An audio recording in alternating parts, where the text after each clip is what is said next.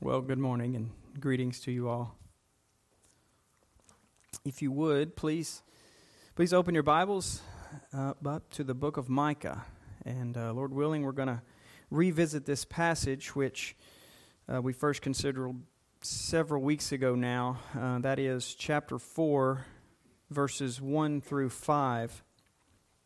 And if you recall, this chapter 4 here, while it isn't the beginning of a new section, uh, it does mark for us um, a transition within the book. For if you've, if you've noticed, the language, the discourse up to this point has been very heavy, it's been very weighty, um, very condemnatory, and now there is, there's a definite otherness to some of this language. There's a shift more towards towards the positive, towards um, excitement, towards joy, towards um, restoration, something positive to which Micah's hearers can tune their ears. And, and this portion of Micah's prophecy, uh, as, as we noted and as we shall see again, it deals with the last days here or, or the future. It deals with this chief of the mountains, or that kingdom which is above all kingdoms. And it deals with this, um, this time in which, as it's described here, as, as an unprecedented time of peace, a time when nation shall not lift up sword against nation.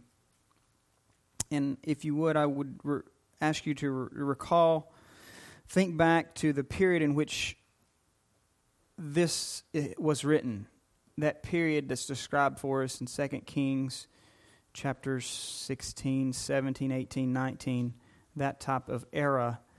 And and it was in this where, where Micah was, as of sorts, he was witnessing the last days of his nation. Um, you know, Israel, which had once been uh, united. It had once been the dominant world power under Solomon. Well, now she's been divided up. She's been split into the, the northern 10 tribes and the southern two tribes. And Assyria has came in and taken out the 10 northern tribes. They've already been parceled out to Assyria. Uh, and Judah now is, is in turn facing the wrath, the sword of, of the king of Assyria, of, of Sennacherib. And so these, these words that are written here by Micah, they're not just pie in the sky verbiage. They're not just eloquence of a godly preacher. No, what we have here in these words, if you, if you read it and, and you're really considering the time in which these are written, the context, the, the feelings of, of these men and women, of the nation, there is an almost tangible emotion that's attached to them. It's, you can reach out and grab it. And that was very intentional, very purposeful by God Himself because God saw fit at this time for His chosen nation to, to, to receive a word of hope in the midst of horror, to receive a, a message of glory in the midst of gloom, and of peace in the midst of persecution. For this section, like I said last time, it's almost word for word in Isaiah. The same thing. And similar things are written in other prophets in the Old Testament in this time period. This is a very specific word that God had for his people that was, that was facing a very dire situation, a very serious situation. So let's read now again this text, and I want to begin from chapter 3, uh, verse 9, and we're going to read through 4, verse 5. Now hear this, heads of the house of Jacob, and rulers of the house of Israel, who abhor justice, and twist everything that is straight, who build Zion with bloodshed, and Jerusalem with violent injustice her leaders pronounce judgment for a bribe. Her priests instruct for a price, and her prophets divine for money. Yet they lean on the Lord, saying, Is not the Lord in our midst? Calamity will not come upon us. Therefore, on account of you, Zion will be plowed as a field, Jerusalem will become a heap of ruins, and the mountain of the temple will become high places of a forest. And it will come about in the last days that the mountain of the house of the Lord will be established as the chief of the mountains. It will be raised above the hills, and the peoples will stream to it. Many nations will come and say, Come, and let us go up to the mountain of the Lord, and to the house of the God of Jacob, that he may teach us about his ways, and that we may walk in his paths. For from Zion will go forth the law, even the word of the Lord from Jerusalem. And he will judge between many peoples, and render decisions for mighty, distant nations. Then they will hammer their swords into plowshares, and their spears into pruning hooks. Nation will not lift up sword against nation, and never again will they train for war. Each of them will sit under his vine and under his fig tree, with no one to make them afraid. For the mouth of the Lord of hosts has spoken. Though all the peoples walk, each in the name of his God, as for us, we will walk in the name of the Lord our God forever and ever. Well, as we noticed last time and again now, this word from heaven here is regarding the last days. It's the last days as opposed to the end days or or the the first days as opposed to the end, the the the end of time versus in the beginning of time. And this simple phrase right here the last days. It tells us that, that what follows, or at least a portion of it, is something that will occur within history. It's in the last days, it's not after the last days. And history is that period of time which revolves around Jesus Christ. History is the account of and is marked by his act of creation. You know, by him all things were made. It is marked by his incarnate entrance into creation. And it is marked by his return to his creation. As we noticed before, um, it is this, this central act here, this incarnation, this Jesus Christ coming to this to this earth, his physical creation, that marks the dividing line between the former and the latter, the in the beginning days and in the latter days. This first coming of Jesus Christ is that which inaugurates these last days. And his second coming is that which closes the door. It's, it's the closing of the door of history, that which which ends the last days but opens the door to eternity. So there's, so there's a closing and a simultaneous opening of sorts here that's going on. He's, he's returning and he's closing a door, but he's opening yet another one. Well, in the Greek, this period of time, uh, the last days, is known as eschatos. And that's a fairly familiar word to the majority of us because it's from this word that we get the word eschatology, the study of the end times. The study of the end times. So here in Micah 4, we are confronted with an interpretive challenge here. What is our hermeneutic? There is an hermeneutical question here. What is our eschatology? What do we believe about the end times? How is this fulfilled? Is it fulfilled? How should we understand this? This in the last days? Well, in seeking to answer these questions for myself, quite frustratingly, I received little to no help from some of my contemporary sources. MacArthur, Sproul, Alistair Begg, John Piper, these guys offered little to nothing for me, unfortunately. Um, Micah was only briefly touched, and chapter 4 was pretty well altogether avoided. Um, the three or four different study Bibles that I have, not a whole lot of insight there. And the multiple commentaries, just a little bit of guidance. So um, it was challenging. And if you want to muddy the waters even further, all three main eschatological viewpoints appeal to this verse or this section of verses. So it was it was difficult because if you look at this from a postmillennial type of perspective, they would argue that the church, um, the, the kingdom, via the preaching of the gospel, is what brings about this period of peace here. Uh, the gospel has, has gone forth into all the world, um, to, all, to all the nations, and, and via the actions, via the work, via the faithfulness and the, the accurate preaching and teaching of the scriptures, well, the fulfilling of the Great Commission, now peace occurs and is established through the earth. And then Christ returns. The, the premillennialist would, would look at this and say, no, no, the kingdom of Christ is, is fully realized in physical reality on the earth by the coming of Jesus and the establishment of his physical kingdom centered in Jerusalem for a thousand years.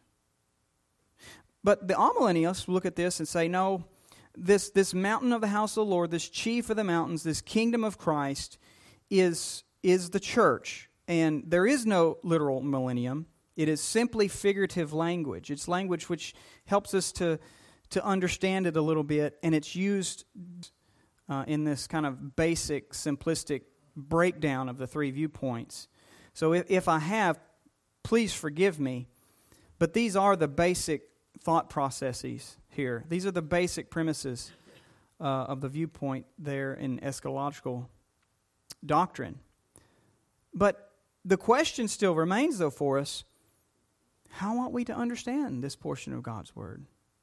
How ought we understand it? For if you are if you're honestly seeking and you're truly studying and trying to, to grasp a hold of truth here come to a firm conviction on this issue, then you, you've honestly got to grapple with this portion in Micah. And not just Micah alone, because you've got to take it in conjunction with the other myriad of passages that deal with the last days. I mean, there's Isaiah, Jeremiah, Ezekiel, Daniel, Hosea, Joel, Amos. I mean, where are you going to stop? Matthew, Mark, Luke, it, it, Revelation, Thessalonians. You're going to talk. I mean, the end is declared from the beginning, so you got to go back to Genesis. I, I heard somewhere recently that that I think 20% of Scripture is prophetic in nature. One fifth. Of that fifth, a third deals with the last days. So there is and an extremely large amount that God has to say about these last days. And it is not very easy to piece it all together, frankly. It's very challenging. It's very challenging. And I want you just to pause with me for a second and feel some of this tension that I felt here. Feel some of the difficulty here because uh, maybe you don't see any difficulty here, but, but I certainly did. And I've looked at this probably for four months and it's been it's been I'm still wrestling with some of these questions. And sometimes I felt like Daniel who he said he was he was greatly alarmed and his face turned pale. Yeah, that's that's how I felt here. Well, first there's a question of well, when do these last days occur? When when this particular set of last days? When within the last days? Um, what is it that I exactly believe about the end times um, and Christ's return. You know, we're confronted with this, this mountain language that we've talked about a little bit. What does that mean? Is it figurative? Is it literal? Does it refer to, to Israel? Is it, is it a literal topographical change with, with um, earthquakes, with, with changes in the geography? Is, is that some of here? Is, is, if, it, if it's figurative, to what is it pointing? Is it pointing towards um, the church? Is it pointing towards uh, the kingdom of Christ somehow? If, if we answer, well, it's the kingdom, then how does that interact with the church? Or vice versa? And, and are there are these two synonymous, the church and the kingdom? Or are they parallel or overlapping? Or, or, or what's their relationship here? Um, how does the Old Testament look at the kingdom? What do the New Testament authors have to say about the church? What does Jesus himself have to say about the church and his kingdom? These are just a sampling of the issues here. And, and how does Israel fit into all this? These are just a, a touch to it. But it's, so it, it's very difficult. Uh, at least it was for me. Um, because to be faithful, you've got to take into account what Scripture says as a whole. You've got to take into account what it says contextually within this time period. Well, looking at it here, this prophet of God, he says it will come about. Um, that's a promise of God. It will come about, he says. So if you're going to believe the scripture and you believe and you're going to believe that God keeps his word, then you can say, okay, this is this is a definite. This this is a a, a, a boundary marker. It will happen. So we can we can stake stake our lives on that. It will occur. Okay, so we can hold something hold, solid to hold on to. It's a point of contact. It will occur, and it and it concerns um, the creation of God. It concerns the, the people of God, the kingdom of God, the Christ of God, the will of God. It will occur. So it's something we can hold on to. Just, just follow with me the wills or the shalls here within this, these five verses. It will come about. It will be established, will be raised. Peoples will stream. Many nations will come. Uh, for from Zion will go forth. He will judge. They will hammer. Nation will not lift up. Never again will they train. Each of them will sit. As for us, we will walk. Twelve times in five verses. But that's not it. No, through the rest of the chapter, it continues for a total of 22 times in chapter 4. It increases in chapter 5 to 23 times in chapter 5. And there's more before it and more after it. Don't you think maybe God is emphasizing something here? It will happen. We can stake our eternity on the veracity of God's word. He is emphasizing this again and again and again to a people who are so anxious. Their nation is about to be invaded. Okay, we can, uh, we can associate with that right now, can't we? Maybe not personally, but vicariously. We see it. There is a nation that has been invaded. This is a very emotional time for these people. And God says, just wait. This is going to happen. This is not the end. This is not the end. Well, we could probably spend all day meditating on this fact alone that it will happen. But just three things to consider and, we, and let us learn from. One, God knows and is in control of history, He knows it. He speaks the end from the beginning, He's omniscient. Two, God's concerned about His people.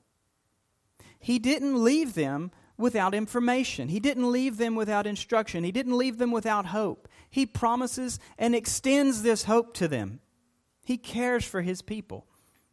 Two, three, God's people, they ought to believe and to trust in their God. He puts it forth again and again and again. Trust me. Believe me. I promise you this is going to happen. He tells of his detailed involvement within history, even in war and in judgment. So, concerning this knowledge, are you concerned or anxious about the future? Are, you worried because you don't know what's going to occur?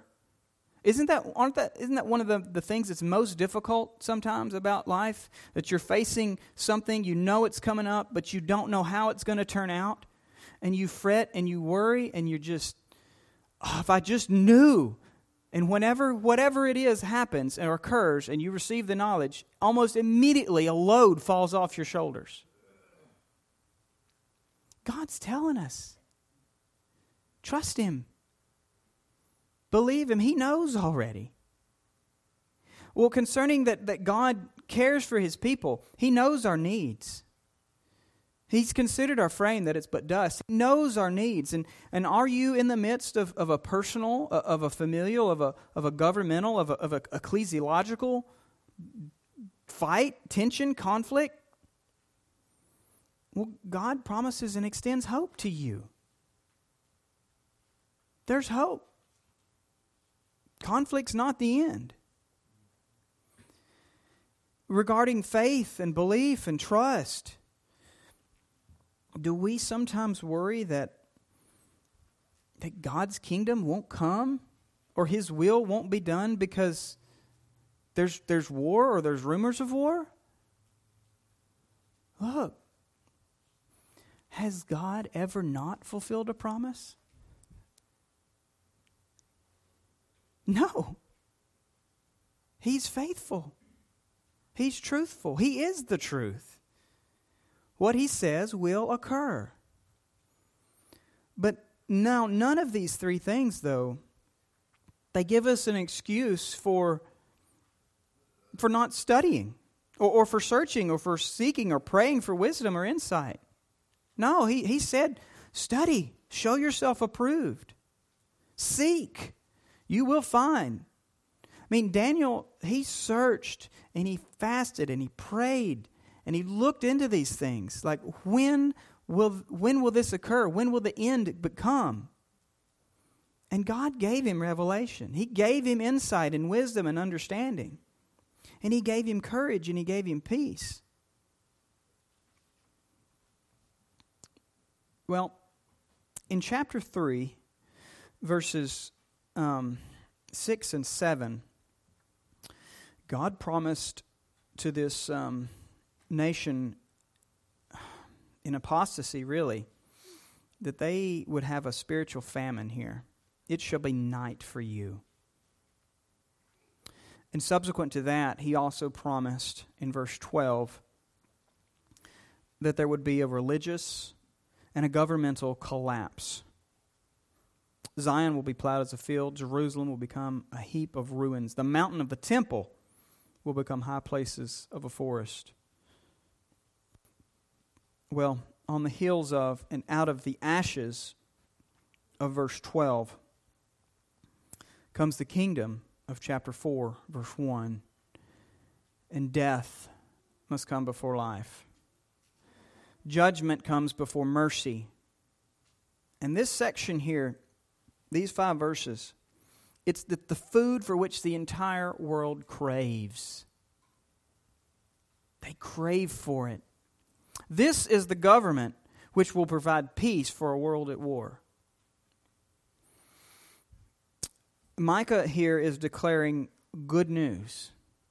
He's declaring good news not just to Judah, no, to all nations, to all peoples here.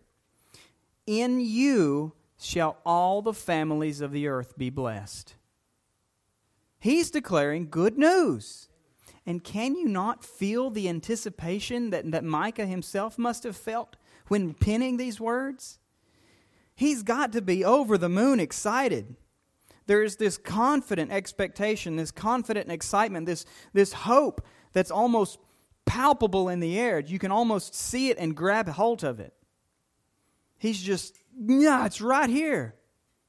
This is a testimony that's, that's going that's gonna perfuse this, the emptiness of man. It's going to fill that hole, that void within the human heart that cries out for something. This crying out and an intense desire for the Word of God, even, even the incarnate Son of God. It's a desire for Him. Listen, God declared good news to Adam and Eve, even though they disobeyed Him. He declared and promised good news to Abraham, who was an idolater. Um, he, through Micah, spoke this good news to Judah, to this rebellious nation under judgment. And God, via these same texts, via these same men, is still proclaiming good news to you today. Still. What is that good news?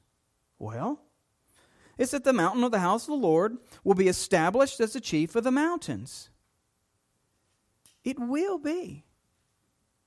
It will be. This is the restatement of the promise that was given to David when, um, when he says, I will raise up my descend- your descendant after you. He shall come forth from you, and I will build his house.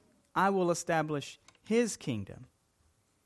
He's going to build a house for me, and I will establish the throne of his kingdom forever. It's a restatement of that.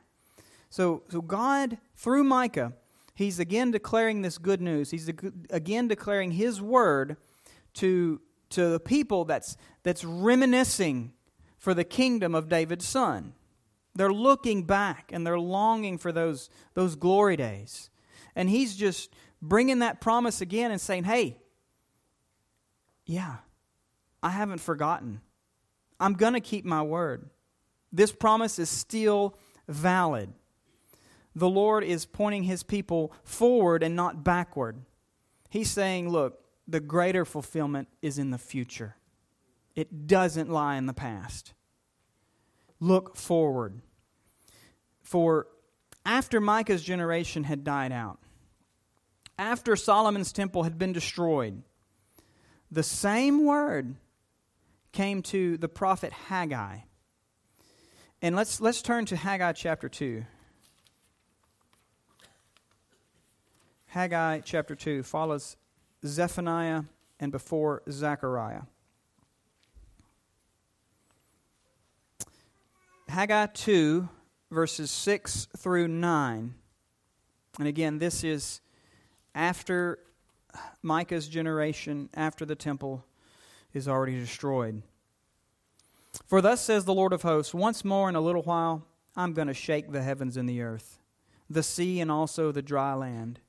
I will shake all the nations, and they will come with the wealth of all nations, and I will fill this house with glory, says the Lord of hosts.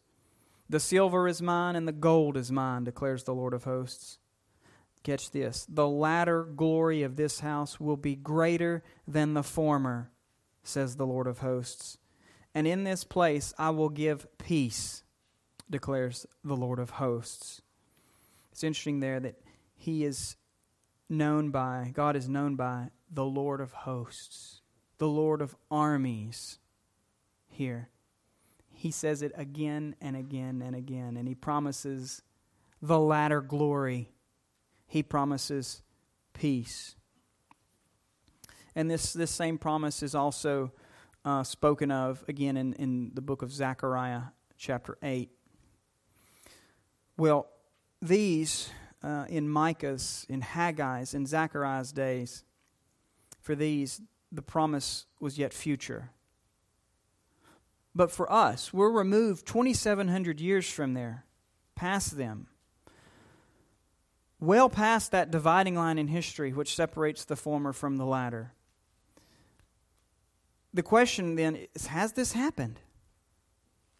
practically all of Christendom recognizes that we're in the last days. So is this a fulfilled promise or one yet awaiting fulfillment? And my answer is yes. yes. Yeah. This is one of those already, but not yet. Okay? Um, much like the Davidic covenant that regarded both Solomon and Christ. You know, Jesus said, Destroy this temple, and I'll build it up in three days. Okay? Um, he said, The time's fulfilled, the kingdom of God's at hand. But Daniel said, In the days of those kings, the God of heaven will set up a kingdom which will never be destroyed. That kingdom will not be left for another people. Okay, we can identify with that. But check this out it will crush and put an end to all these kingdoms, but it will itself endure forever. That part hasn't happened yet. What's being presented here in Micah 4 is a glimpse into the, the, the time in which this kingdom of heaven will crush or has preeminence over all of the others nations. Okay? This is a time when my king upon Zion, whom I have installed, right? He's received these nations as an inheritance, and he's ruling them with a rod of iron. This is a time when all the ends of the earth will remember and turn to the Lord, and all the families of the nations will worship before you. For the kingdom is the Lord's, and he rules over the nations. Psalm 22. So, so we've got two Psalms now Psalm 2 and Psalm 22 pointing to this. And there's, there's more. This is the time when those in heaven declare, the kingdom of the world has become the kingdom of our Lord and of his Christ, and he will reign forever and ever. The kingdom was established at Christ's first advent. It was established, but it's not fully consummated yet. The coronation ceremony, it occurred at his ascension. But the nations do not yet recognize or honor his lordship and his authority and his power to reign. Christ Jesus rules, but not all enemies are yet under his feet. So, what is this chief mountain? What is this kingdom? Well, contextually, I say that it must somehow be related to worship, for it was the mountain of the temple. There's, there's a religious collapse that's spoken of. This, this period of night for you. But there also seems to be a connection to the nation because there's specific locations given Zion, Jerusalem. And not to mention that the entirety of the preceding chapter, really the entirety of the preceding book, but, but they have to do with the state of the nation. What's going on in the country? And as it reads to me, God is declaring a future religious and governmental restoration in the face of Judah's impending religious and governmental collapse. He's in effect saying, Your country will fall, your temple will be destroyed. But I will raise up your nation and I will rebuild your temple. Now, ironically, it was these two things, the nation and the temple, which the elders and the chief priests they were trying to hold together. They were trying to salvage when they crucified Christ. But it was this rejection of Jesus that caused them to lose both. You see, they were trying to hold on to it and do it their way. Well, this promised restoration here, it's going to go leaps and bounds beyond anything that has ever been witnessed in history. It's a multifaceted restoration. It's that which involves the, the physical, the mental, the emotional, the spiritual. This is the period of restoration of all things about which God spoke by the mouth of his holy prophets from ancient times. We read in the book of Acts. God's house, God's mountain, will be elevated to its proper position at the head. His rule shall be universally recognized by Jews and by Gentiles because all the peoples will stream to it. Did you catch that? All the peoples will stream to it. There is a, a worldwide desire to hear the words of God and to be instructed in the ways of the Lord. There's a global hunger for righteousness, a global hunger for righteous living, for holy living, for obedient living. And there's an earth wide flow of travel to Jerusalem. Because even as Jesus said, repentance for forgiveness of sins shall be proclaimed in his name to all the nations, beginning from Jerusalem. And we see that also isn't already, but not yet. Well, at the end of 1b here, the peoples will stream to it. Remember, Jerusalem is situated on elevated terrain. When does anything stream upward? Hmm? Well, this only occurs when there's an attracting force that's stronger than gravity. And Chris gave a, an illustration of this on Wednesday night, whom he borrowed from MacArthur. With, and if you, if you were here, you'll recall it with the magnet and, and, the, and the bag of glass marbles or the bag of magnetic particles of, of metallic shavings. And you put that magnet in the bag of shavings, and you can just lift it up. Well, all of those shavings, they're, in a sense, defying gravity because the internal force is stronger than the external force. It pulls it out. Well, here in this passage, the attraction to, to the king who's above all kings is this invisible force that, that compels men from every nation, tribe, and tongue to, to overcome any obstacle and, and flow, stream to him, to, to Jerusalem, to the place where, where the headwaters are, flowing to this stream of, of life. And, and only when these two are connected, the, the weaker to the stronger, the, the, um, the particle to the, to the magnet, only when they're connected shall there going to be any resolution. Shall there be any peace, be any rest. There's a pulling. But notice that this isn't a domineering.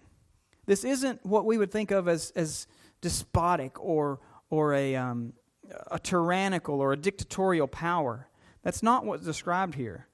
Though this force is truly irresistible, shall we say, it's also willingly and joyfully accepted because this force it compels by creating volunteers. It creates volunteers here. Um, even as, as david declared your people will volunteer freely in the day of your power. And so these peoples they're streaming to it. They're saying let's go. Let's go. They want to do it. They want to go there and to be there and to hear it.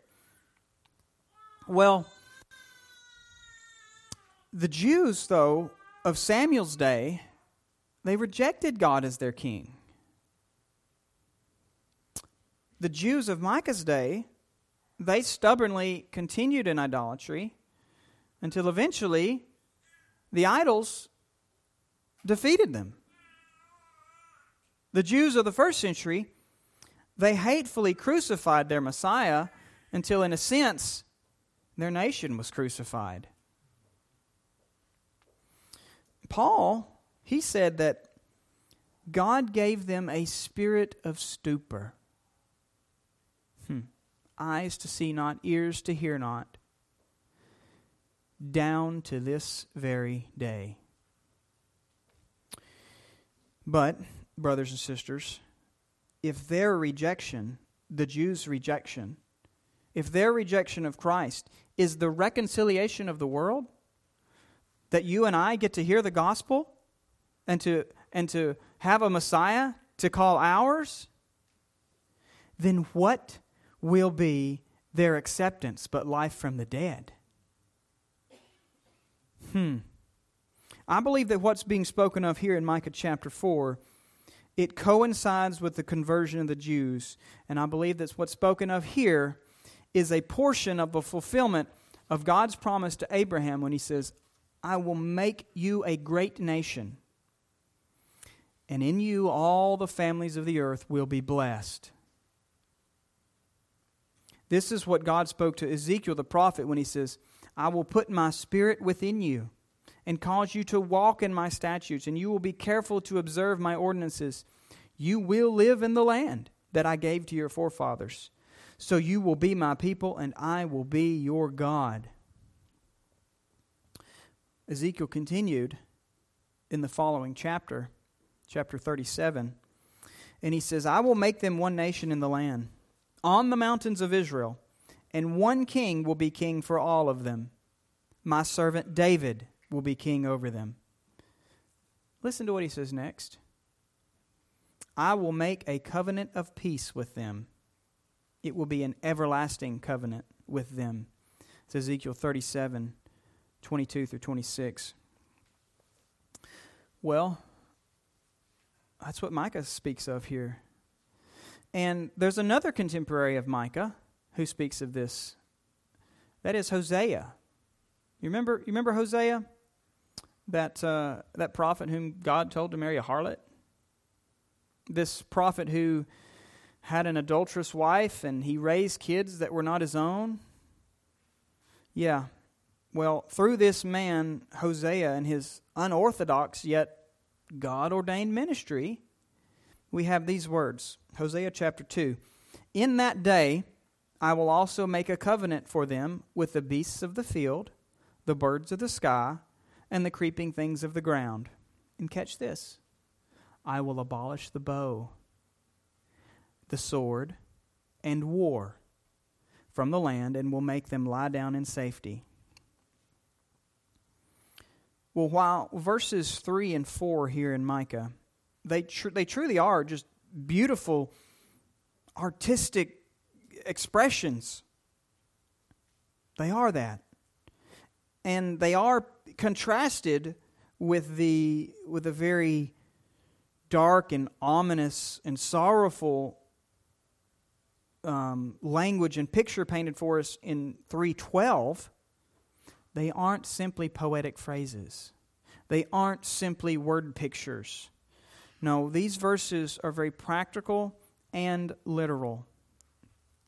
Just like 312 literally occurred, Jerusalem being plowed, so also shall these weapons of warfare, I think, be literally turned and repurposed into agricultural tools. Picture this. Just, just can't you imagine this here? Caleb, he takes his AR or his Kalashnikov and he gives it to Jesse. And Jesse takes this thing to his forge and he hammers and he beats the fool out of this thing. And then he takes what's, what's left over from that and he gives it to Neil. And he's got a workable piece of, of steel now, and he, and he takes that and he uh, either fabricates something of itself or he attaches it to a plow that John pulls behind his tractor. Okay? So, so here's an example of how something like this could turn out. There is, there is taken a weapon of war, something that's intended for, uh, for lethal or deadly purposes, and he, and he repurposes it into something that you can use to plow up this ground, produce food which will provide life. Instead of taking life, now we are giving life. Instead of the removal of breath, you're giving something that someone can ingest that it helps to revive them, to ensure they continue to have breath. Or maybe you have this, this neighbor who has a, uh, a collection of, of, of ancient swords and armor from the medieval period, or, or Civil War memorabilia, or, or World War II weaponry, and they take all this and they donate it. And what is made out of it? Well, you make John Deere tractors, or you make roofing metal to put on your wife's garden shed. Okay? It's not out of the realm of possibility. In fact, I say it's going to happen. It's going to happen. Well, even as war began in a garden, so shall a garden occur in the midst of a war zone here. Once more shall the earth be characterized by men and women who tend the garden and keep it.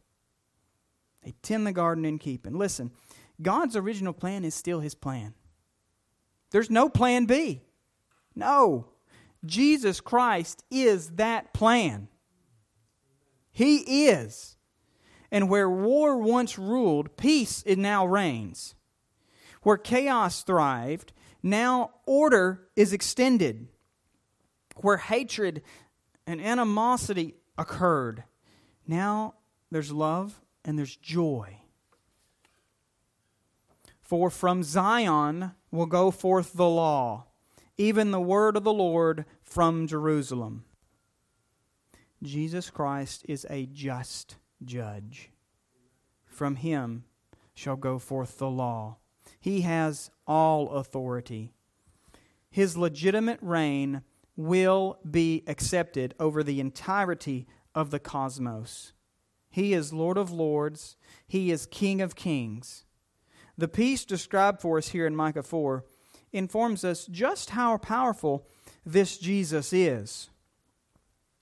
Well, the chief of the mountains, the, his power as king sets him above all earthly governments.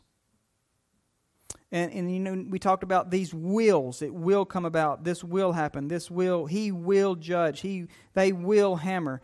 His desires transcend all human desires. His discernment as he who gives the law, as, as he who interprets the law, as he who enforces the law, his judgment and discernment as a judge, it places his rulings higher than any national or international court.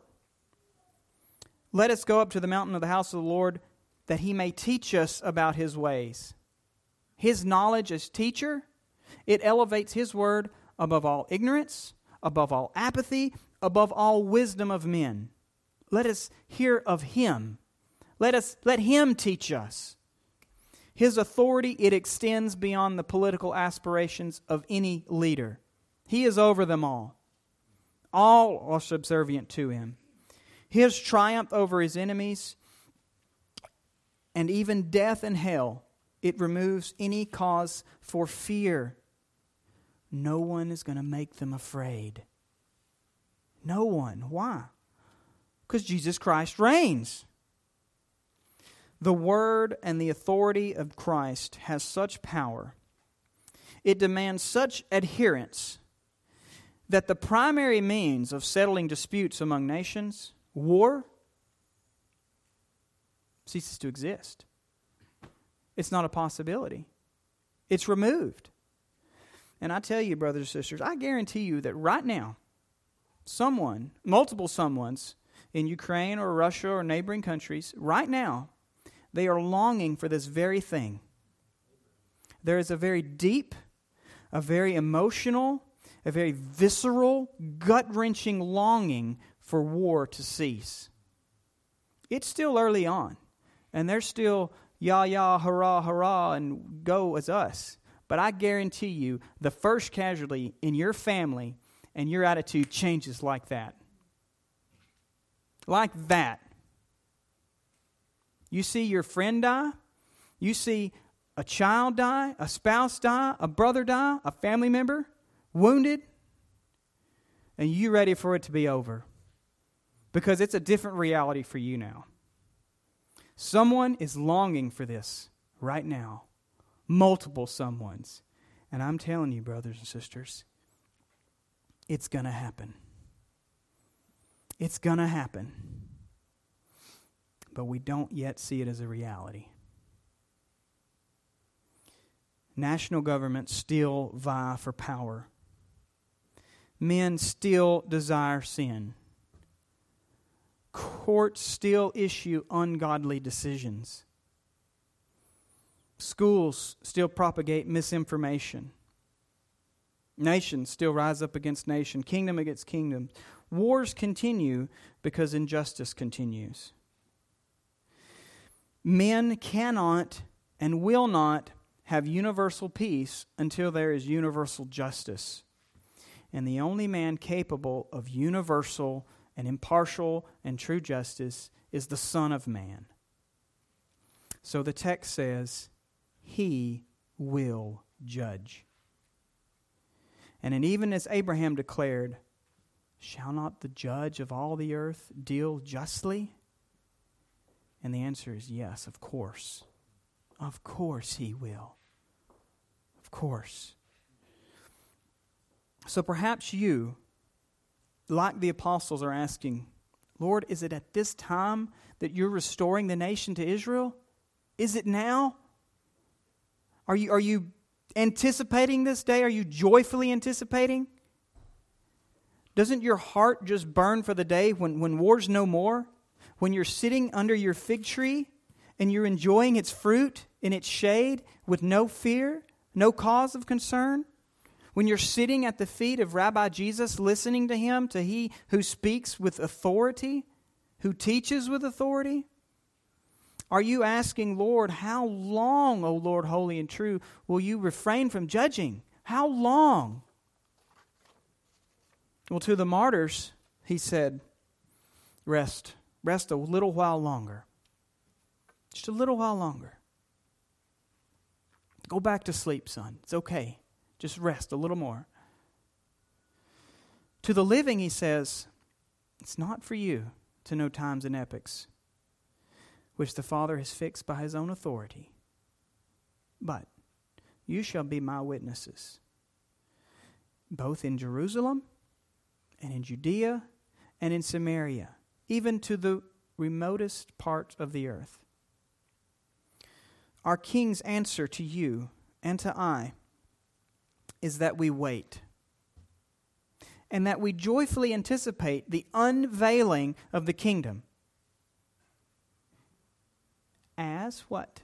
As we go about our lives intentionally as His ambassadors, intentionally seeking His kingdom, purposely petitioning for His glory and, and consistently, regularly attempting to obey His will. As one man put it, a new government is formed, but not fully operational. We are His agents conducting His mission until the preliminaries are complete and the fullness comes. Another man said this way The immense drama of human history with its perennial conflict between good and evil, will not go on forever. In the end, God and righteousness will triumph. And that is so true. Upon the entrance of, of Israel into Canaan, Joshua, he demanded of the people something. He says, Look, if it's disagreeable in your sight to, to serve the Lord, then, then Choose for yourselves today whom you'll serve. Choose for yourself. If you don't want to serve God, uh, who are you going to serve? You can serve the gods which your fathers served beyond the river, or you can serve the gods of the Amorites in whose land you're living. Um, 2 Kings 17 tells us this that the men of Babylon, after they had moved into to the northern tribes, um, the men of Babylon made Sukkoth Benoth. These are their gods. The men of Cuth made Nergal. The men of Hamath made Ashima. And the Avites made Nibhaz and Tartak. And the Sepharvites burned their children in the fire to Adrammelech and Anamelech, the gods of Sepharvaim. So that's an option for you, okay? Multiple options. Um, but Micah declares that even though this remnant is, is in the minority, even though they're being defeated and killed, even though there is, there's present opposition and future persecution. Yet, what does he say? As for us, we will walk in the name of the Lord our God forever and ever. Job testified, Though he slay me, yet will I trust in him. The question which you must answer by which name are you called? Are, are you going to are you going to follow after Nergal or Tartak or Anamelech or Adrammelech? Is, is that going to be your last name? Servant of Sepharvaim? By whom name, by which name are you called? Of which kingdom are you a citizen? After whom will you walk?